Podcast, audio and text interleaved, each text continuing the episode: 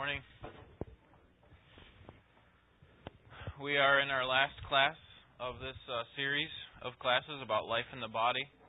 We're looking at how uh, we have a responsibility toward corporate unity, to maintain the unity of the Spirit and the bond of peace.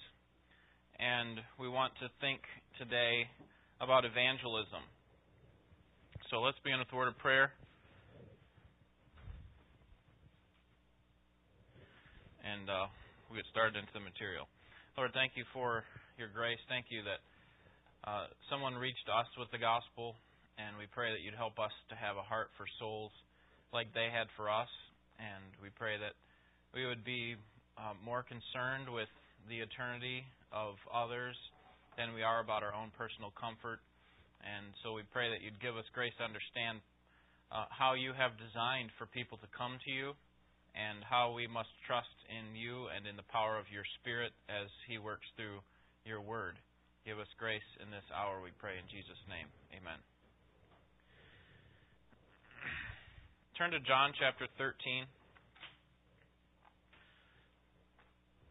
This is a verse that's quoted for you there on your handout, or, or printed for you on the handout, but we'll look at it uh, there in, in the Scriptures.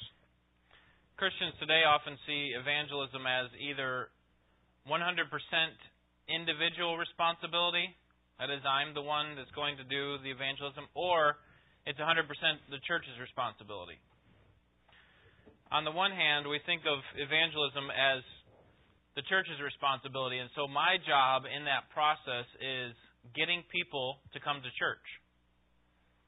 So I've done evangelism if I've invited someone to church.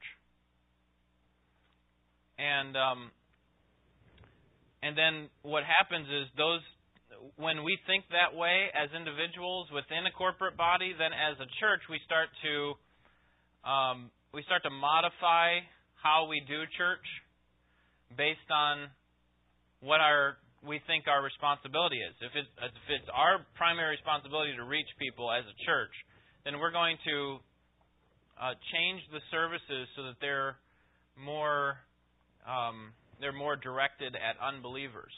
And there are loads of churches that do this sort of thing. And um, they they design their services around the needs and in, interests of non-Christians. Um, and then on the other hand, We, in, in part due to the sound rejection of that model, we're trying to get away from that sort of idea. There are others who think that the church has no role to play in evangelism except for post-evangelism. That is, the training part. The church is there for the training, and so um, the church has no role in, in bringing people to Christ. So there's a problem with both of these models I hope you recognize. On the one hand, that the church is responsible for evangelism Uh, solely, we we can't manipulate or change our our church and what we do based on the interests of non-Christians, because our church is designed primarily for the purpose of worship and for training believers. So our services are directed very much, uh, or or constructed very much that way, around the. the discipleship of believers, around fellowship, around the, the truth of God's Word. We're not primarily concerned with um, whether an unbeliever is going to be happy in our service. That's not the primary goal. Now, that may be one of our goals, but that's not the primary goal. Uh, we can't turn our Sunday morning service into something that would interest non-Christians. We will wind up failing to grow and mature the church. And Willow Creek Community Church in Illinois found this out very clearly. They designed their church under the director, the, the leadership of Bill Hybels, and um, and they designed their church around the interests and the needs of non-Christians. And what they when they did this, they um, they started to grow exponentially in the number of people that would attend, because it was all about the the person. They would call him the seeker. And so they would they would go after these people, find out what they want, and give the, give it to them in the service. You know, if they didn't want things that would make them feel uncomfortable, then they would remove those from the service. And so they, they grew numerically. But over time, what Bill Hybels admitted was that, that there wasn't a whole lot of depth to the people with, that were actually coming to Christ. And he, he admitted that there there was um, a lot of breadth as far as the number of people, but there's no depth because people weren't understanding the truth of the Scripture. All of the services were directed and, and designed around the needs of unbelievers. And um, so, sadly, that story doesn't end very well because the, the means by which Bill Hybels would change that is to take a survey, like he did to in the beginning. Take a survey of the people. What is it that we need to do in order to make this better?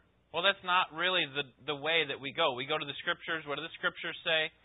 And um, and and that way we can fulfill our responsibility both to evangelize as a church, but our prime our, our greater responsibility is to train believers and to come together in worship.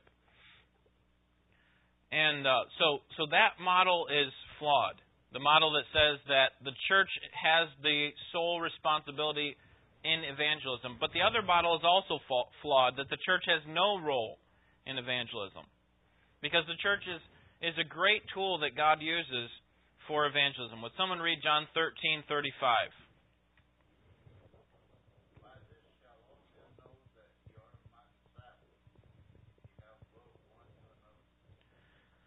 Okay, so Jesus says that it is a love that is among Christian that speaks uh, among Christians that speaks powerfully to those who are not Christians. Peter had a, uh, basically called the church in First Peter two nine a chosen people, a royal priesthood, a holy nation. And and the purpose of this group of people, this church, is to declare the praises of Him who called you out of darkness and into His wonderful light. See, Peter recognized what Jesus was saying, that it is through this powerful witness of believers loving one another that many people come to Christ. Peter saw this in action in Acts chapter two, verses forty-four and forty-seven. All the believers had everything in common, and the Lord added to their number daily those who were being saved. Acts four, all the believers were in one heart and mind. With great power, the apostles continued to testify to the resurrection of the Lord Jesus. So these early Christians had a life together that became a, a display of Christ's love for His people and a display of their love for one another. And so, number one, the church is the grand witness of Christ to a watching world. The church is a grand witness of Christ to a watching world. And as Christians inside these churches, we are called to live our lives together in such a way that it, that the world would witness the reign of God among a community of people who have been changed, who have been reborn. Christians not just as individuals, but as God's people bound together in churches and in their love for one another, offers, I think, the clearest view to the watching world of who God is and what God desires. One of the most colorful early church scholars, scholars was a man by the name of Tertullian from northern Africa. And he lived from one sixty to two twenty-five, and he wrote uh, a work called Apology to Roman Leaders to defend Christians against slanderous charges. And in it, he noted the unity of Christians, saying, "We are a body knit together as such by a common religious profession, by unity of discipline, and by the bond of a common hope." And then he noted the impact that that love had on unbelievers. He says, "But it's mainly the deeds of love, so noble, that lead many to put a brand upon us." See, they say how they love one another. And people, when they're watching Uh, the churches that Tertullian was a part of, would say, what what a love they have for us, for, for each other. And so here's how God displays His greatness through a church. He uses a congregational love within a loveless world, and that will not be ignored by the watching world. So this morning, what role, we want to see what role does the congregation play what role does the, our corporate witness play in evangelism, and how can we use it most effectively? So we'll begin first by looking at the advantages of congregational witnesses, uh, of congregational witness, and then we'll consider how we can apply these benefits, and then we'll kind of wrap up the whole series by looking at uh, some things, some some key principles that we've learned with regard to life in the body. All right. So first, the unique power of congregational witness. The unique power of congregational witness. We want to begin um, by asking the question, what is it that we can do within our body as a church to further evangelism? What can we do to further evangelism? Practically, how does this happen? Let me give you five ways in which our life together um, our life together can further and empower evangelism. Number one, the display of unity among Christians is a powerful witness. The display of unity among Christians. Turn over to chapter seventeen, John chapter seventeen. A congregational witness enables unbelievers to see Christian, Christian unity in a way that our personal evangelism does not.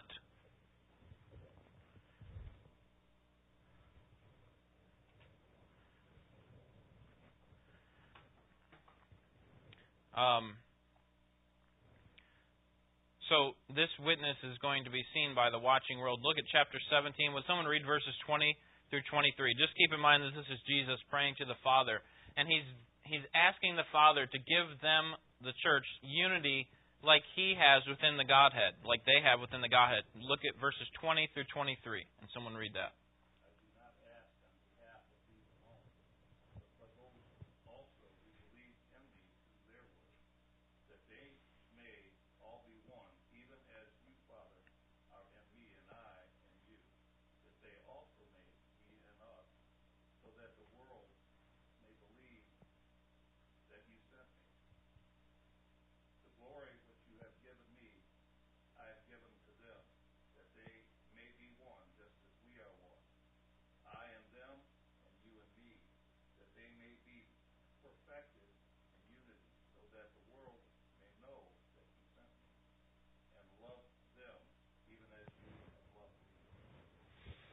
All right, so Jesus is praying to to God, and we learn something as we listen in on his prayer.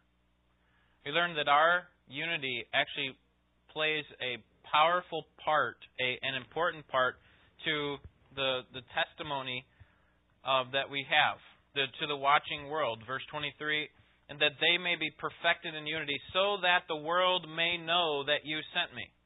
Somehow, as they see our unity as believers, they somehow are able to find out.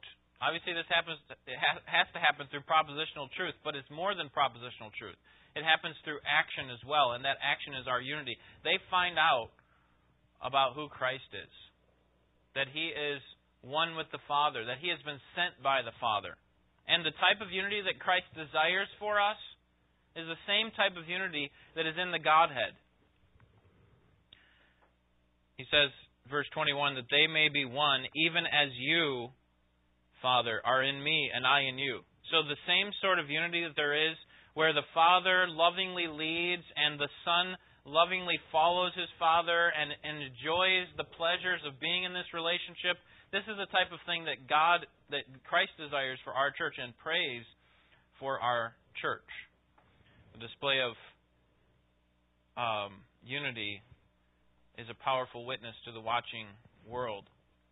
In a world where there are great difficulties, wars and conflict and and uh, things, the supernatural unity in the church bears great witness to the power of the gospel in a marvelously God-glorifying manner. It's easy for someone to dismiss an individual. Perhaps you've experienced this, where you go and you share the gospel with somebody and they quickly dismiss you. But it's harder for them to dismiss a whole group of people who are unified around one common goal, and that is to praise and glorify God with their lips and with their lives. And so this natural implica- implication that we get from this is that that we need to pursue unity in the body because this is an important part of our evangelism. Um, all right, number two. The display of love. First, the display of unity. Second, the, the display of love among Christians is a powerful witness. Jesus said in John thirteen thirty-five, again on the front of your handout, "By this all men will know that you are my disciples if you love one another." When Christians love each other, it makes God look good because it's a reflection of how God has loved us in Christ. And so this is really a reflection of our good deeds that Jesus talks about in Matthew five. He says, "Let your light shine before men so that they may see your good deeds and do what? Glorify your Father who is in heaven."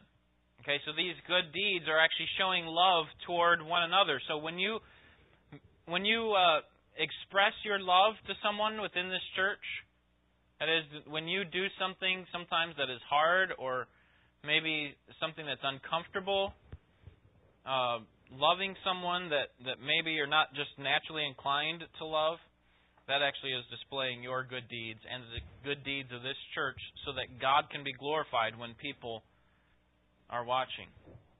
Well, what might this look like? It may be helping out with a public event at our church, like the V B S parents meeting, the last meeting that we have. Believers coming together and caring for these kids and interacting with parents. It might be uh, coming together and, and helping provide for Uh, at a funeral or a wedding. It may be simply showing care and concern for visitors who come to church. It may be going to visit someone in the hospital or going to someone's house, someone who's sick or someone who just had a baby. Do you think unbelievers ever find out about these things? Obviously, we're not going trumpeting around all that we're doing. Hey, look what I did. But when we do these things, don't you think that they... the unbelievers find out about these things? When you think of the role of love in the life of church members, this is an important connection to keep in mind, that our ultimate goal is not to present ourselves as something that we're not, but it is to glorify God and and and, and to commend the gospel to other people. And you know what? The gospel is actually powerful for salvation, and it has a changing effect on our lives, as displayed in this love that is what I would call otherworldly. It's it's really out of this world kind of love. All right? So the display of unity and then the display of love. Three more here. Any questions before we get to number three? Or comments? All right. As a church, number three, we help each other witness. Another great advantage of evangelism within the context of a congregation is that we help each other witness. Our evangelism as a church is more powerful than our evangelism as an individual. Because within our church, various members have different gifts. They are, uh, you know, one person may be good at initiating conversation with regard to spiritual things. And another person might be really good at explaining the gospel message. Another person might be uh, gifted in in uh, making a non-believer feel at ease in that conversation, not threatened in, in a in a bad way. Obviously, when you talk about the gospel, it's going to be a stumbling block. But but there's a there there's just you know there's some personalities, some people who just have that gift of making unbelievers feel at ease. And so we need each other to help support this gospel message that we've been proclaiming to this individual that we know. And now when we come within the setting of a of a local church, we can we can work together. So, are you beating yourself up over the fact that you can't do all of those things very well? Maybe you're not good at initiating, or you're not explaining the gospel very well. You're not good at, at making them feel at ease. They always feel um, offended and, and threatened. Well, then perhaps you should be teaming up with other Christians who who um, have gifts in those areas. Typically, typically, when a person comes to Christ, I mean, just think about your own salvation experience. When a person comes to Christ, it doesn't usually happen through the testimony of one person, does it? It typically happens through the testimony of multiple people, through the encouragement and the challenging, the exhortation of multiple people, other believers who, who are concerned for a person's soul. And so, wouldn't it do us well to allow that unbeliever with, to whom we are witnessing to come within the context of a local church and and um, and benefit from these relationships? Now, this does not remove your responsibility to to to make contact with these people and boldly go after these people f- for the sake of the gospel. But but just recognize that what happens from there, from the time that you make that contact and seek to bring them into a place where they are underneath the sound of the gospel, there are many different ways it can go based on the various gifts within our body. All right, so we can help each other witness, and we would do well to to bring them within the context of the local church. And when I say that, it doesn't necessarily mean within the walls of this church. And we'll talk about that uh, later. Could include just uh, having believer and an unbeliever over at your house at the same time or something like that. Or whatever you normally do with the unbeliever, invite a believer to it, another believer, so that there's more opportunities there for them to hear and to see Christians um, showing love to one another and testifying to the same God. Number four, a corp- corporate witness glorifies God in a unique way. It glorifies God in a unique way. God is uniquely glorified when we bear witness to Him together. Psalm ninety-six, verses three and four say, "Declare His glory among the heathen and His wonders among all peoples, for great is the Lord and most worthy of praise." An assembly of believers can speak much more loudly and much more clearly than an individual believer can speak. Um, they can testify as a whole to God's greatness. So let's say you're at a, a dinner with a group of Christians from the church, and there are one or two non-Christians in the group. Then the opportunity arises for, for one of you to begin sharing about how you came to Christ. One comes through some pretty spectacular circumstances, that is, through a, you know, some came from a rough background and God saved you. And then someone else comes to Christ having been raised up in, in the church and hearing the gospel over and over again and maybe got saved at a young age. Here, God is showing His greatness in the manifold, the, the variety of ways in which people come to Christ. And God is glorified through this. And so, one of the practical ways that you can do this, testify to God's uh, greatness and His varied ways of working, is to just include believers into your life. Include believers into your life. How do you normally interact with unbelievers? In what kind of settings? Well, wouldn't it do you well to bring in a few other believers than your immediate family? Wouldn't it do you well to to invite them into your life? So maybe it's a time of recreation, maybe it's, you know, watching a game, whatever it is. Um, it would do us well to to use these opportunities to show God's glory in that way. Number five. Christians work together through the church for global missions. The last way is that um, that we can advance the gospel around the world in a way that individuals cannot.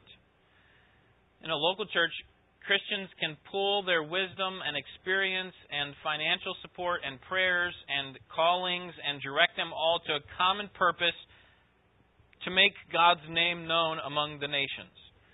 This involves praying and planning as a body, and, and, it, and it results in the gospel being spread around the world. And so, as a church, we just do this very simply.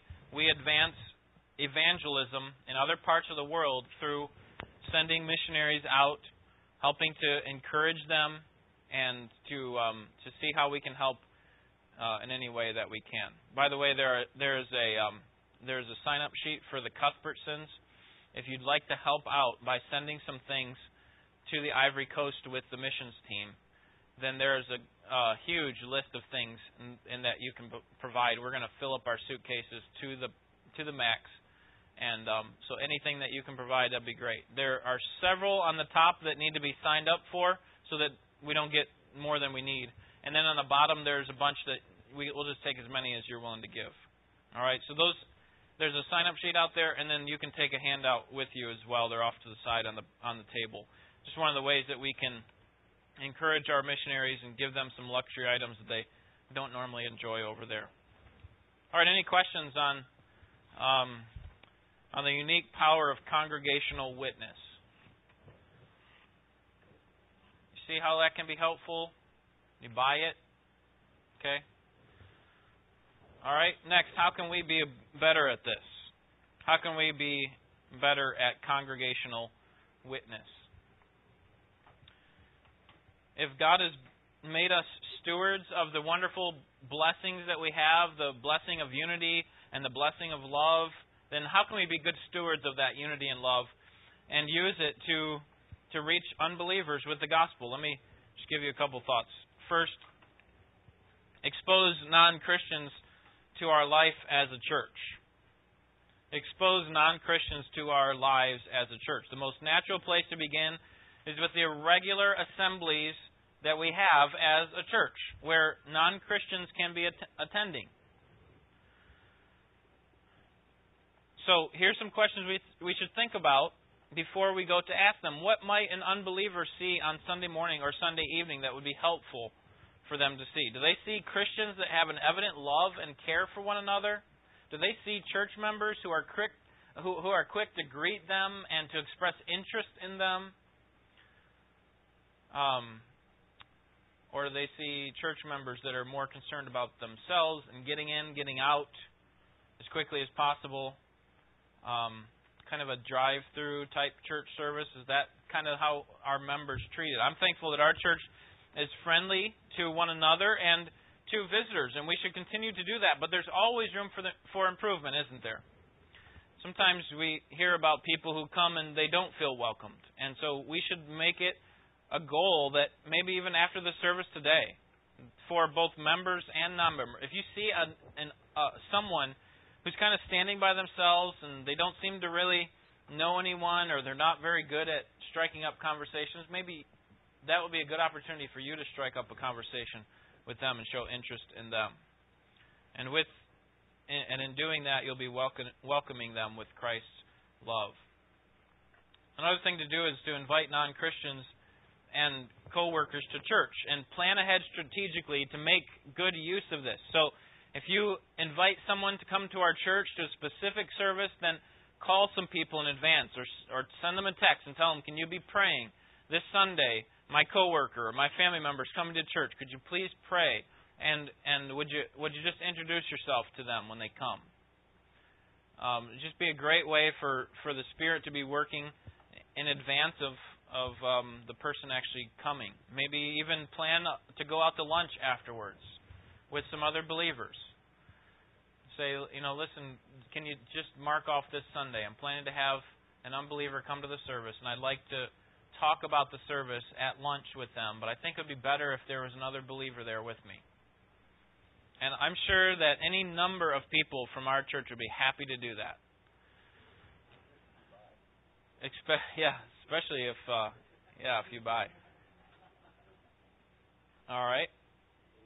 So free lunch from Paul. I think that's what he's saying.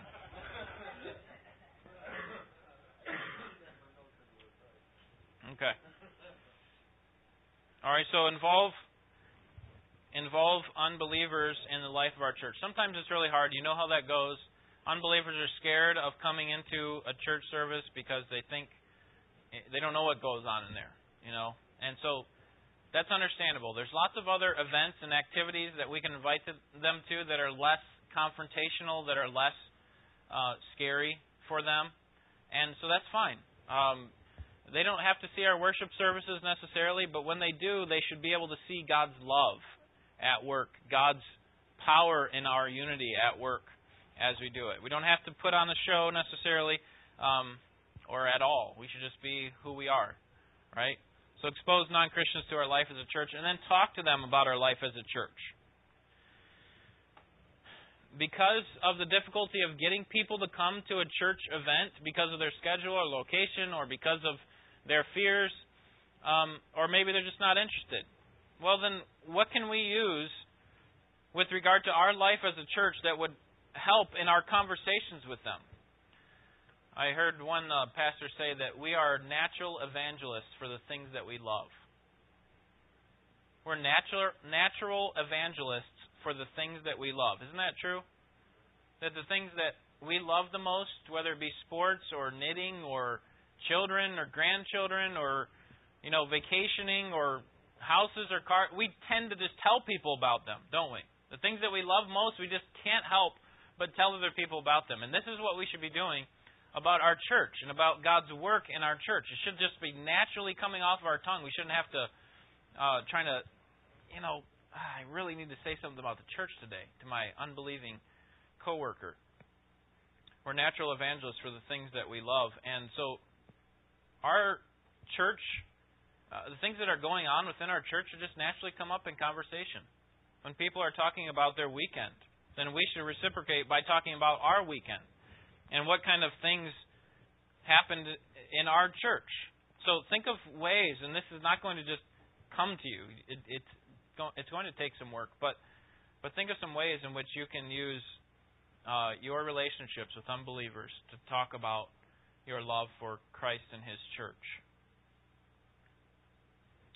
Well, there are many more ways that we can involve other people, unbelievers, and what goes on in our life in the church. One is by just seeing them attend and then talking to them about that. And then one, the other is just by talking to them specifically. And um, and obviously, we can't ignore the fact that this all needs to be bathed in prayer. That God has to be the one who's working. All of our efforts are vain, right? If we don't pray and depend upon God for Him to work, for the Spirit to actually change people's hearts. And so we ought to be praying and enlisting other people to pray for us for specific opportunities uh, with regard to the gospel. All right, any questions on evangelism? Because we're going to kind of wrap up the whole class for the rest of the time, unless you have a question or a comment. Bill.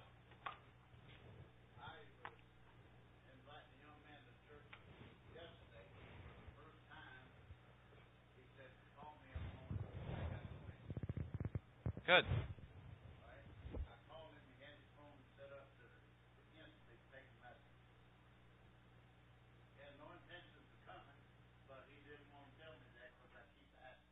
Yeah. But then, as far as the Spirit working, mm-hmm. I suggested one time in another place that talked about baskets and stuff for the neighborhood people that's not saved. Uh, that's all right. Uh, I mean, I said that maybe that's all right to do that, but how about since you only got like twenty people, take four groups of five, and one group pays.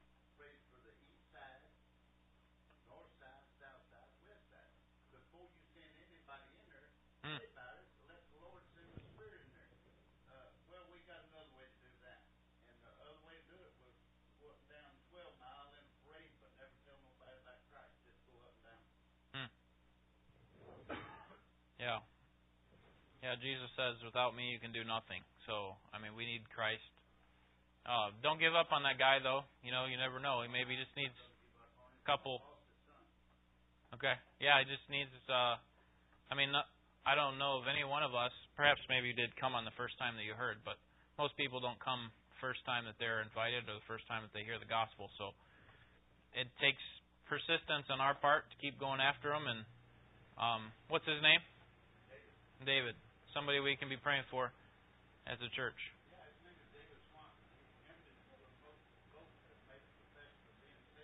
Yeah.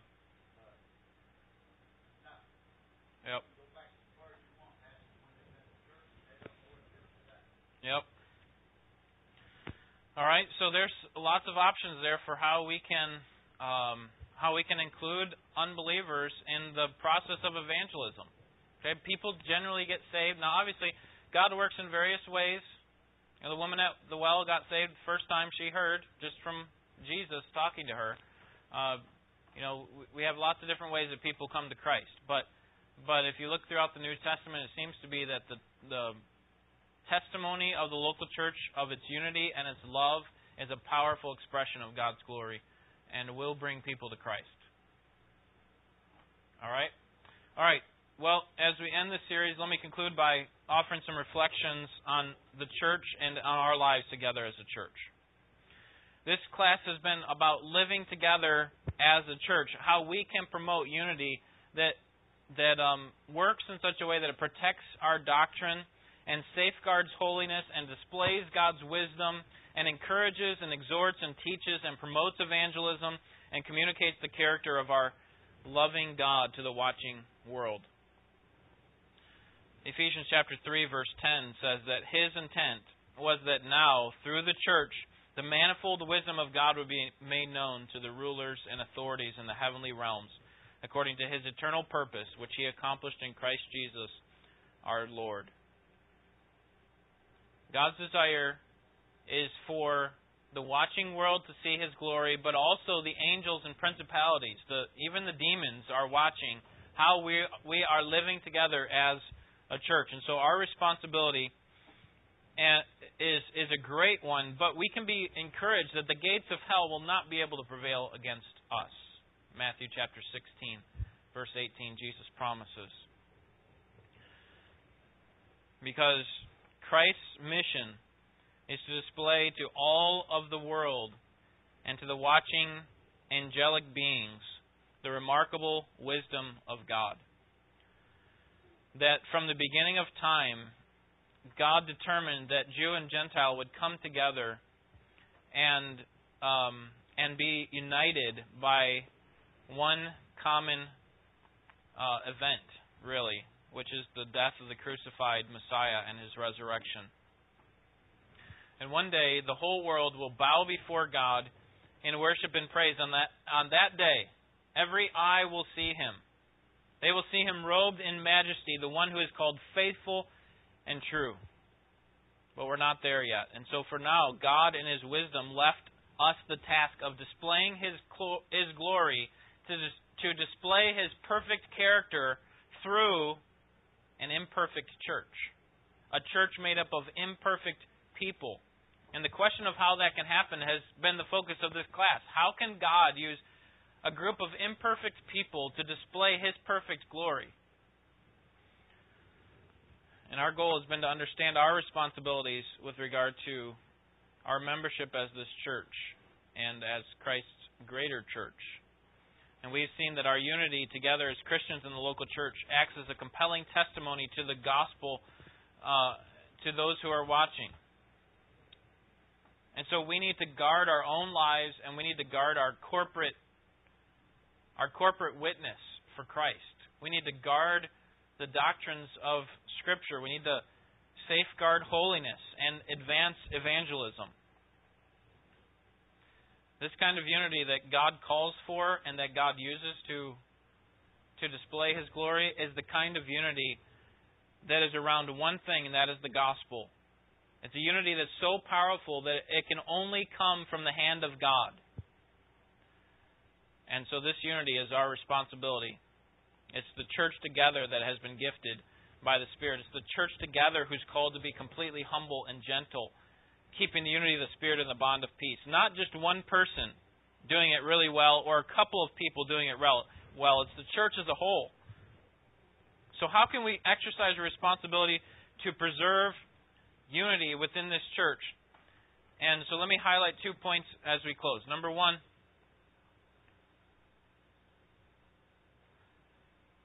preserve the gospel message. Preserve unity by preserving the gospel message. Unity is no good if we do it at any cost. We're not talking about unity at any cost. That's not what God is calling for. It's unity that is around the gospel. And so we have to make sure that the teaching and preaching here at our church is true to the Scripture. That's partly my responsibility. I would say mainly my responsibility, but it's partly your responsibility as well. that you have to make sure that what I'm teaching and preaching is true. Remember when error slipped into the church's teaching, the apostles didn't go after the preachers by name. They went after the church. They blamed the congregation. Most of the letters of the New Testament are written to the church as a whole, not to individual pastors. And so we have a job as a congregation to guard the gospel message, to preserve it, to make sure that it is sound and true. Number two, love each other. Our unity is further is is advanced by a sincere love for one another.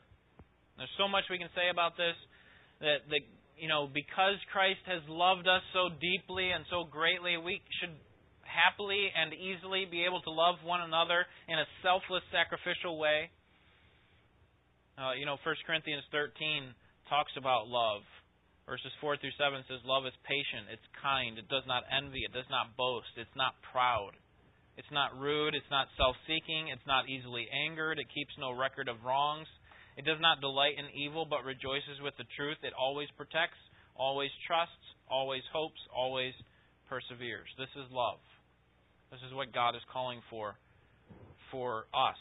So, Christians, love in this way. Love those who are different from you. Love through your service.